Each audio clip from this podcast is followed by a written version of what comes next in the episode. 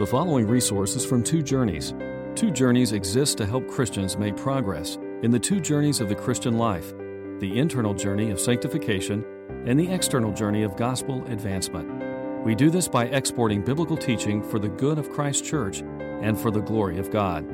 Please visit twojourneys.org for more resources. Andy read the scripture beautifully for us this morning. I came up to him during the break and asked if he would add also the John reading. I was just going to have him read Genesis, but we really have before us the Old Testament shadow and the New Testament reality. We have the Old Testament vision and dream fulfilled in Jesus Christ, and we had to read both of them, didn't we? And to have a clear sense of how Jesus Christ is for us the stairway to heaven. The ladder that Jacob dreamed about has come true. There is a way for sinful people like you and me to go to heaven. Isn't that the central message of Christmas? That people like you and me, sinners, we can go to heaven because Jesus descended from heaven to lift us up. And to me, that's the joy and delight of this season. And all the other things are either blessings or distractions, depending on how you look at them. I choose to look on them as blessings, and they're a delight and a pleasure and that's a good thing. But the center of it all is that people like you and me, sinners, can be lifted up out of the dust, really, end up, end up in the glory of heaven. You know, when I think of Christmas, I think of it as a season of dreams. I remember when I was a child, I had a hard time sleeping. I don't know if you remember that. I was always waiting for Christmas. We were a, a, a home and a family that talked a lot about Santa Claus. I'm not speaking at all on that topic this morning. But I do know that I was wanting to be the one that would see him and I had a hard time sleeping. I knew that I had passed on from childhood to adulthood when I collapsed in bed Christmas Eve, delighted at last for a chance to sleep, and didn't want to be awo- awoken early the next morning. Now I know I'm an adult. All I want is a good night's sleep. But when I was growing up, it was just a time of dreams, and they weren't sleeping dreams, they were wakeful dreams, excited to think about what the day would bring. Now, the dreams were always materialistic, I have to be honest with you. There were things that I wanted, there were certain things. And, and also, even now, that's not necessarily a bad thing. To, to be with relatives and friends, to have occasions together, memorable occasions, times with loved one, all of those things are good things.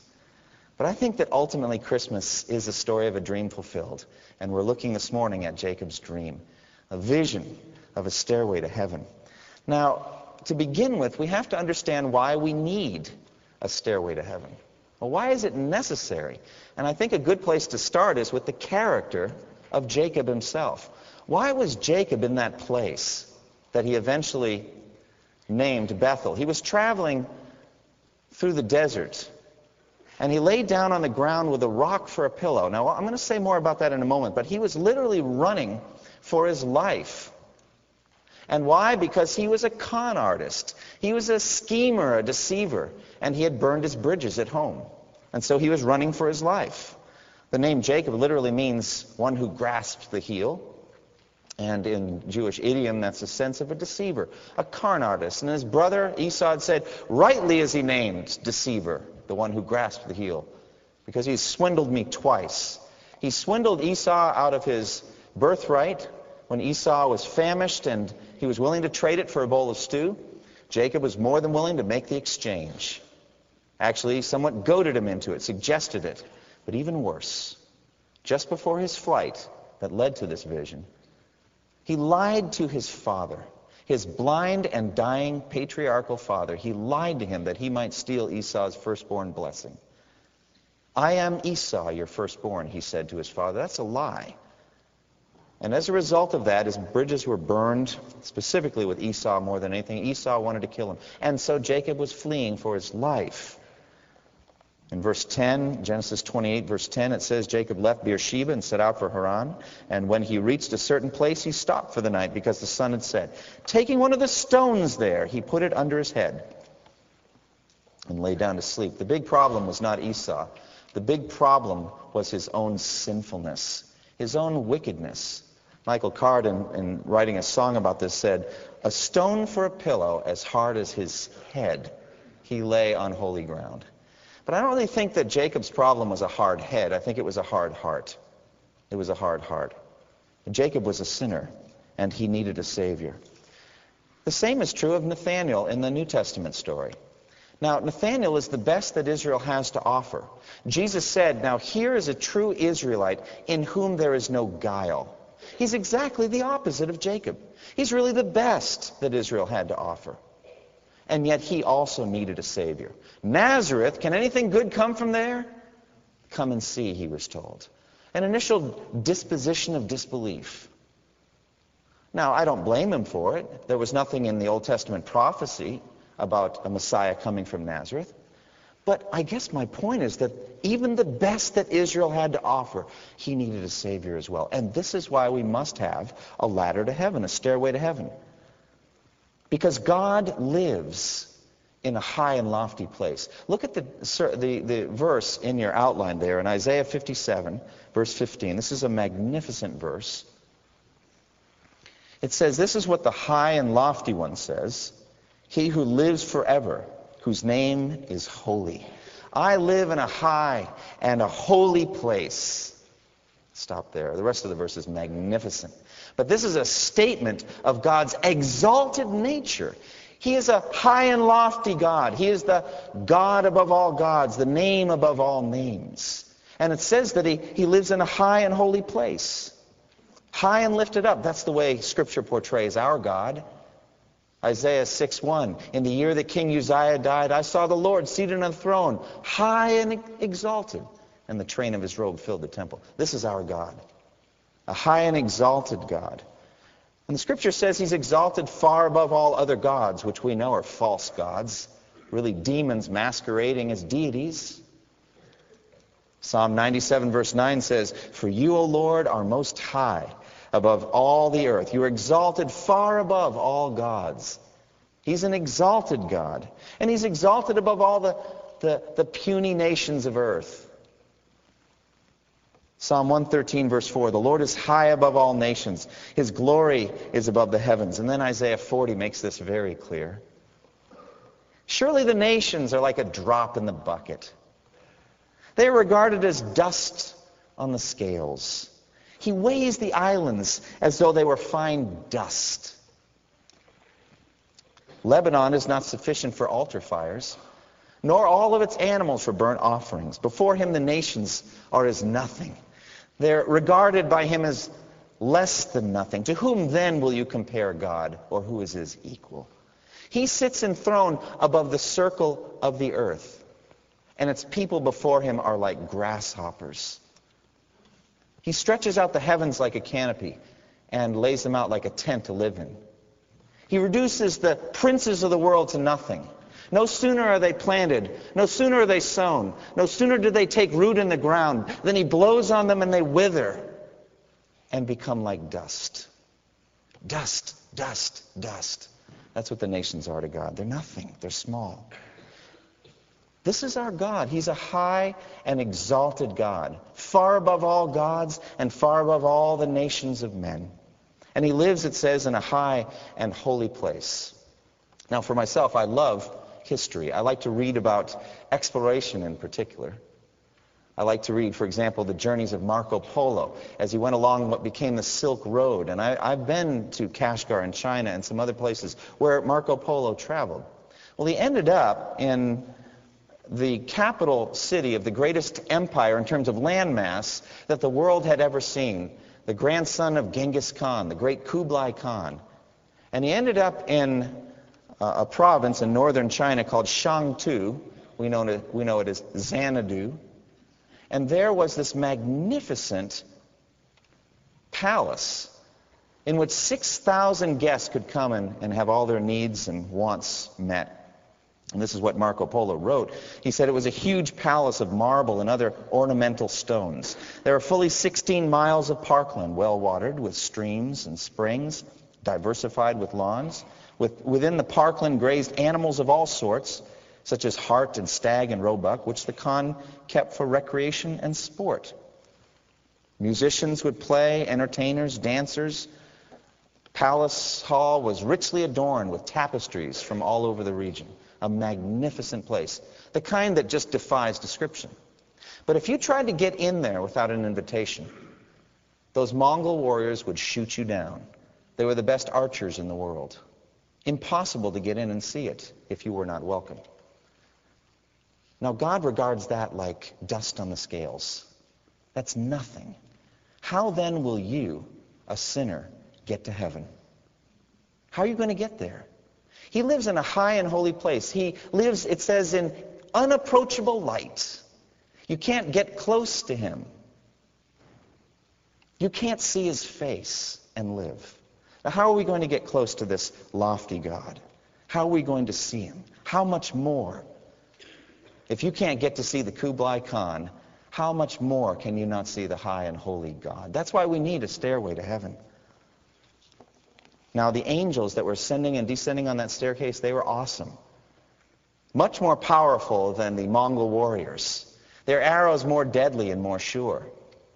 But how much more powerful is God himself? Look at the vision in verse 12 and 13. He had a dream, Jacob had a dream in which he saw a stairway resting on the earth with its top reaching to heaven, and the angels of God were ascending and descending on it.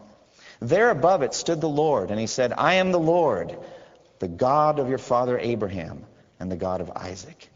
And so he had a vision and a dream of God standing at the top of the stairway to heaven, looking down at him. And this holy God looks on us, sinners, and sees us as we really are. God will not accept us just as we are. We must be atoned for. We must be cleansed of our sins. We must have a way to be lifted up off the dust and make it up to this high and holy place. Now, we have this sense inside us, don't we, of a separation between us and God and along with it an equally strong pride that we're going to overcome that separation. We're going to build ourselves our own stairways. And so we make these deceptive stairways. For example, human religion. Human religion, the, the essence of that is building your own way up to the holy God. A stairway to heaven made through your own good works and achievements and religious regulations and observances and duties and prayers, all of these things. And sometimes you can see it even in the architecture. Like in Central America, you look at some of the Mayan temples. They're pyramids with, with stairs going really right up to the heavens. 91 stairs on a side. The top platform, 4 times 91 plus the last one, 365, one for each day of the year. They were great astronomers. And they were looking at the stars, which were testifying to them of their own puniness, testifying to them of the greatness of God. And yet, the priests, as they would go with every step, would offer a sacrifice to the serpent god that they were worshiping. They're building a stairway to heaven, so they think. Closer to home, something we would be perhaps more familiar with medieval Roman Catholicism. A system of works, a system of obediences set out by the Pope and by the councils that they would follow. In Rome, there was an actual staircase, the Scala Sancta, the holy staircase. Supposedly, Jesus had gone up these stairs uh, to be judged by Pilate. And I guess the idea is that in the Crusades, they were actually removed to Rome, and you could go there.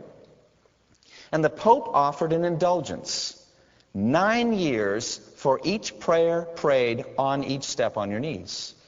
And you could work your way, or you could work your loved one's way out of purgatory step by step. Perhaps some of you saw the Martin Luther film this summer. It was out. And, and Luther himself did it. He went up those, that stairway, step by step, praying to God for the indulgence, to get the nine years for each step. And then he could go back and start it again and again and again, just like a machine reducing time in purgatory. A stairway to heaven. Another stairway would be human achievements accomplishments. It's a different kind of heaven, the heaven of earthly pleasure and pride, perhaps ultimately heaven itself. As Psalm 73 says, they lay claim both to earth and to heaven, the wealthy oppressors. But there was a stairway uh, to wealth and, and riches during the Klondike Gold Rush in 1898. They called it the Golden, Golden Staircase. 1,500 steps cut in ice and rock. Very steep, very slippery. And these uh, gold rushers were climbing up it step by step with heavy packs on their backs, hoping to make something of themselves, make something of their lives. Every step perilous. At any moment, they might slip right back down to the valley and be killed. A stairway, a golden staircase to a different kind of heaven. Perhaps the most famous stairway to heaven of all in the Bible is the Tower of Babel. Human achievement and accomplishment. Come, let us build bricks and bake them thoroughly and make a tower that reaches up to heaven and make a name for ourselves and not be scattered over the earth. That's what we'll do. And so they made a stairway to heaven, so they thought. And God said, well, let's go down and see that little tower that they're making. Let's go all the way down and see how much progress they've made. Well, they never did reach heaven that way, and they won't. Or you could follow Abraham Maslow's hierarchy of, of needs. Start with physiological needs, and then your needs for love and belonging, and then your needs for, for esteem, and ultimately the highest pinnacle of that pyramid, self-actualization. Being all you can be. Sounds like the army, but that's literally what it was. That you would be everything you could be, a stairway to a different kind of heaven. Or human experiences. Just collecting them in life. Whether religious experiences like meditation with Zen and all that kind of thing, or, or pilgrimages, you could do that, or just travel. Been there and done that. Collecting a life full of experiences. A different kind of staircase. Now, behind all of these false staircases is the ultimate stairway to heaven builder himself, the devil. Isaiah 14, he said, I will ascend above the tops of the clouds. I will make myself like the Most High. And he's the one that's suggesting all of these false ways to heaven. None of them will get us to heaven. The true stairway to heaven, the vision was had by Jacob himself. Look again at the text in Genesis 28. He had a dream in which he saw a stairway resting on the earth with its top reaching to heaven. And the angels of God were ascending and descending on it. And there above it stood the Lord. And he said, I am the Lord, the God of your father, God of Abraham and a God of Isaac, the God of Isaac. I will give you and your descendants the land on which you are lying. Your descendants will be like the dust of the earth. Interesting phrase. And you will spread out to the west and to the east, to the north and to the south. All peoples on earth will be blessed through you and your offspring. I am with you and will watch over you wherever you go, and I will bring you back to this land. I will not leave you until I have done what I promised you. Look at Jacob's lowliness. He's lying on the ground, on the dust of the ground. He's got a rock under his head for a pillow. He is corrupted inside. He's a deceiver and a con artist. Con artist. He's running from his own family. He has an uncertain future. And to this man, God appears. And it says that the stairway was resting on the earth right near him. It came right down to where he was, right down to the dust of the earth. That's where the stairway reached. And it successfully reached all the way up to God. And there were angels ascending and descending, moving from the hidden heavenly realms to the lowly, dusty, earthy realm. And the Lord himself at the top of the ladder looking down at him. And along with it comes a magnificent promise, the promise of God. I am the God of Abraham and Isaac. I am the God of the covenant. I am the God who will give you a vast number of descendants, as numerous as the dust of the earth. But even within this, there's a hint of Jacob's lowliness do you remember what God said to Adam in the curse? He said, By the sweat of your brow you will eat your food till you return to the ground, since from it you were taken. For dust you are, and to dust you will return. Moses said in Psalm 90, verse 3, You turn men back to dust, saying, Return to dust, O sons of men. Ecclesiastes, it says, Man's fate is like that of the animals. The same fate awaits them both. As one dies, so dies the other. All have the same breath. Man has no advantage over the animal. Everything is meaningless. All go to the same place. All come from dust, and to dust all return. And so we have a vision of a stairway that reaches from the dust and from a dusty man all the way up to the glories of heaven. But you know, it's just a vision. It's just a dream. Interestingly, in his dream, he doesn't actually get to ascend the staircase. He wakes up lying on the ground because it's not yet been fulfilled. The prophecy is fulfilled by Jesus Christ. Jesus is the seed through whom all nations will be blessed. He is the one who came to earth, to Nazareth. He is the one who ministered physically, took on a human body. Now, Nathanael, look over at John chapter 1. Nathanael had utter disdain for Nazareth. He said, Can anything good come out of Nazareth?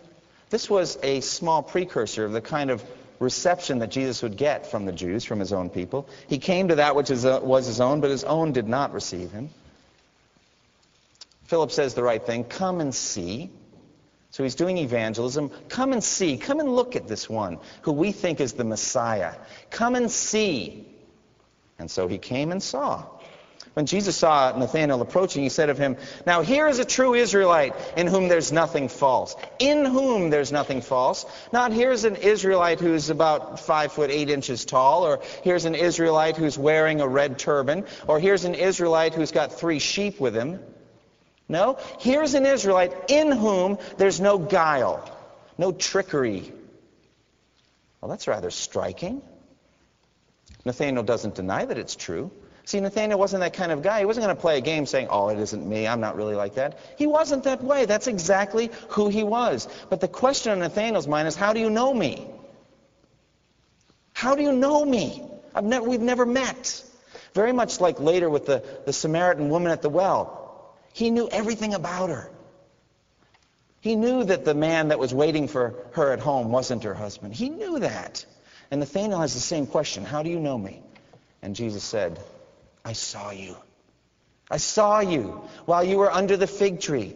Now, we don't really know, and Spurgeon goes on at length about what, what was Nathanael doing under the fig tree. We could sit down and kind of debate, what was he doing under the fig tree? We don't have any idea what he was doing. It was a secret between he and Jesus. Perhaps he was on his face praying that the Messiah would come. We have no idea. But he said, I watched you while you were under the fig tree. I saw you. Well, that was enough for Nathanael and he gave him lavish praise. Rabbi, he said, you are the Son of God. You are the King of Israel. Jesus also is a true Israelite in whom there's no guile. He's not going to say, no, it isn't so. He's going to say, I wonder how you believe with so little evidence. You believe because I told you I saw you while you were under the fig tree. You shall see greater things than that. What a magnificent promise. Because Jesus has come to earth, because of the miracle of Bethlehem, because of the incarnation, you believers in Jesus, you're going to see greater things than you have ever seen in your life. You shall see greater things than that. He can say that no matter what you would say to him. No matter what your reasons are for believing right now, no matter what your testimony, you shall see greater things than that. No matter what it was that ultimately led you to faith in Christ, you shall see greater things than that. You who believe, you shall see, and the Greek is plural, you, sh- you all, all of you, will see heaven opened, and you will see the angels of God ascending and descending on the Son of Man. Oh, come, Lord Jesus. Aren't you hungry to see it? Heaven opened. The veil between us and the invisible world removed. And a welcoming God at the top of the stairway saying, Come, enter into your rest. Enter into the joy of your master. Come up here, Revelation 4:1. Enter and come in. Therefore, since we have been justified through faith, we have peace with God through our Lord Jesus Christ, through whom we have now gained introduction and access by faith into this grace in which we now stand. And so he says, you're going to see greater things than that. You will see heaven itself. And so, he makes this astonishing promise. And he speaks of heaven open and angels ascending and descending. And so it was in Christ's life. The angels were all over Christ's life, just like they were all over the staircase. They descended on the night he was born. There were shepherds watching their fields out at night. And an angel of the Lord appeared to them, and the glory of the Lord shone around them, and they were terrified. But the angel said to them, Do not be afraid. I bring you good news of a great joy that will be for all the people. Today, in the town of David, a Savior has been born to you. He is Christ the Lord. This will be a sign to you. You will find a baby wrapped in cloths and lying in a manger. Suddenly, a great company of the heavenly host appeared with the angel praising God and saying, Glory to God in the highest, and on earth peace to men on whom his favor rests. When the angels had left them and gone back into heaven, do you see the ascending and descending? When they had gone back into heaven, they said, Come, let's go see in Bethlehem this thing that has happened, which the Lord has told us about. And so the angels descended that night to announce Christ's birth.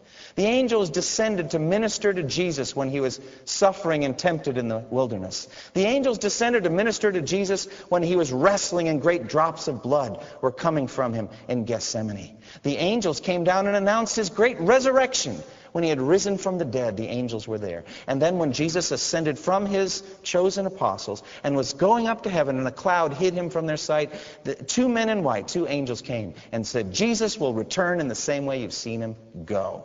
The angels were ministering all over the Son of Man, Jesus Christ. But the magnificent central truth is Jesus is Jacob's stairway. He is the stairway to heaven. The angels of God ascend and descend on the Son of Man. And they wouldn't be coming if it weren't for me.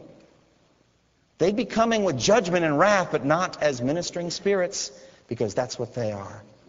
What are Christ's credentials? Well, he's heaven descended. He's come down from heaven. It says in John chapter 6, I have come down from heaven not to do my will, but to do the will of him who sent me. And this is the will of him who sent me, that I shall lose none of all that he has given me, but shall raise them up at the last day. For my Father's will is that everyone who looks to the Son and believes in him shall have eternal life. And I will raise him up at the last day. Do you understand? Jacob's vision left him in the dust with a stone for a pillow. Jesus raises us up and takes us to heaven. I will raise them up in the last day. I'll take you not just from the dust of Palestine, I'll take you from the dust of the grave. And when you see heaven open with your own eyes, no longer by faith, but now at last by sight, you will know how great I am. And then you will say, Rabbi, you are the Son of God. You are the King of Israel. And the evidence will be complete. You will know when I take you to heaven that I am the stairway to heaven. When I lift you up from the very dust of the grave, when I give you resurrection bodies, and when you live with me forever, from the dust of the grave to the glory of heaven, I am the stairway to heaven. I and no other. Hebrews chapter 4. Therefore, since we have a great high priest who has gone through the heavens, Jesus the Son of God, let us hold firmly to the faith we profess. For we do not have a high priest who is unable to sympathize with our weaknesses but we have one who has been tempted in every way, just as we are. He came down to earth and walked the walk we walk, in every way, yet was without sin. Let us then approach the throne of grace. What was forbidden for us in the old covenant is now commanded in the new. Let us approach the throne of grace so that we may receive mercy and find grace to help us in our time of need. Hebrews 10, therefore, brothers, since we have confidence now to enter the most holy place by the blood of Jesus, by a new and living way opened for us through the curtain, let us draw near to God. But we're not there yet, are we? We've still got a journey to travel. We're still more dusty than glorious. The transition hasn't fully occurred yet. And you feel the dust of Jacob, don't you? You feel the sin and the pull downward and Jesus knows all about that. And so he has ministered to you, and he will continue to minister to you. As a matter of fact, he'll even send the angels as ministering spirits to help those who will inherit salvation.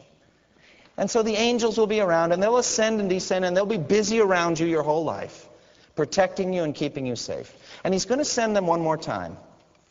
It says in Matthew 24, 31, he will send his angels with a loud trumpet and they will gather his elect from the four winds, from one end of the heavens to the other. And so the angels will be sent forth that final time to gather up his children, and they'll take you to heaven. And so then you will see that Jesus is that stairway to heaven. He is the way, he is the truth and the life, and no one ascends to heaven except through him. Now, what are we going to do about it? How, how are we going to understand this? Well, first, trust in Christ not in your own stairway to heaven. Can you build a stairway to heaven? Through your religious efforts, through your achievements, through your experiences, through all of the things you do, it's high and lofty. You'll never get there. And the scripture testifies that every building you do is a stairway down, descending away because of arrogance and pride. Give it up. Through simple faith in Christ, trust in him that you might have eternal life.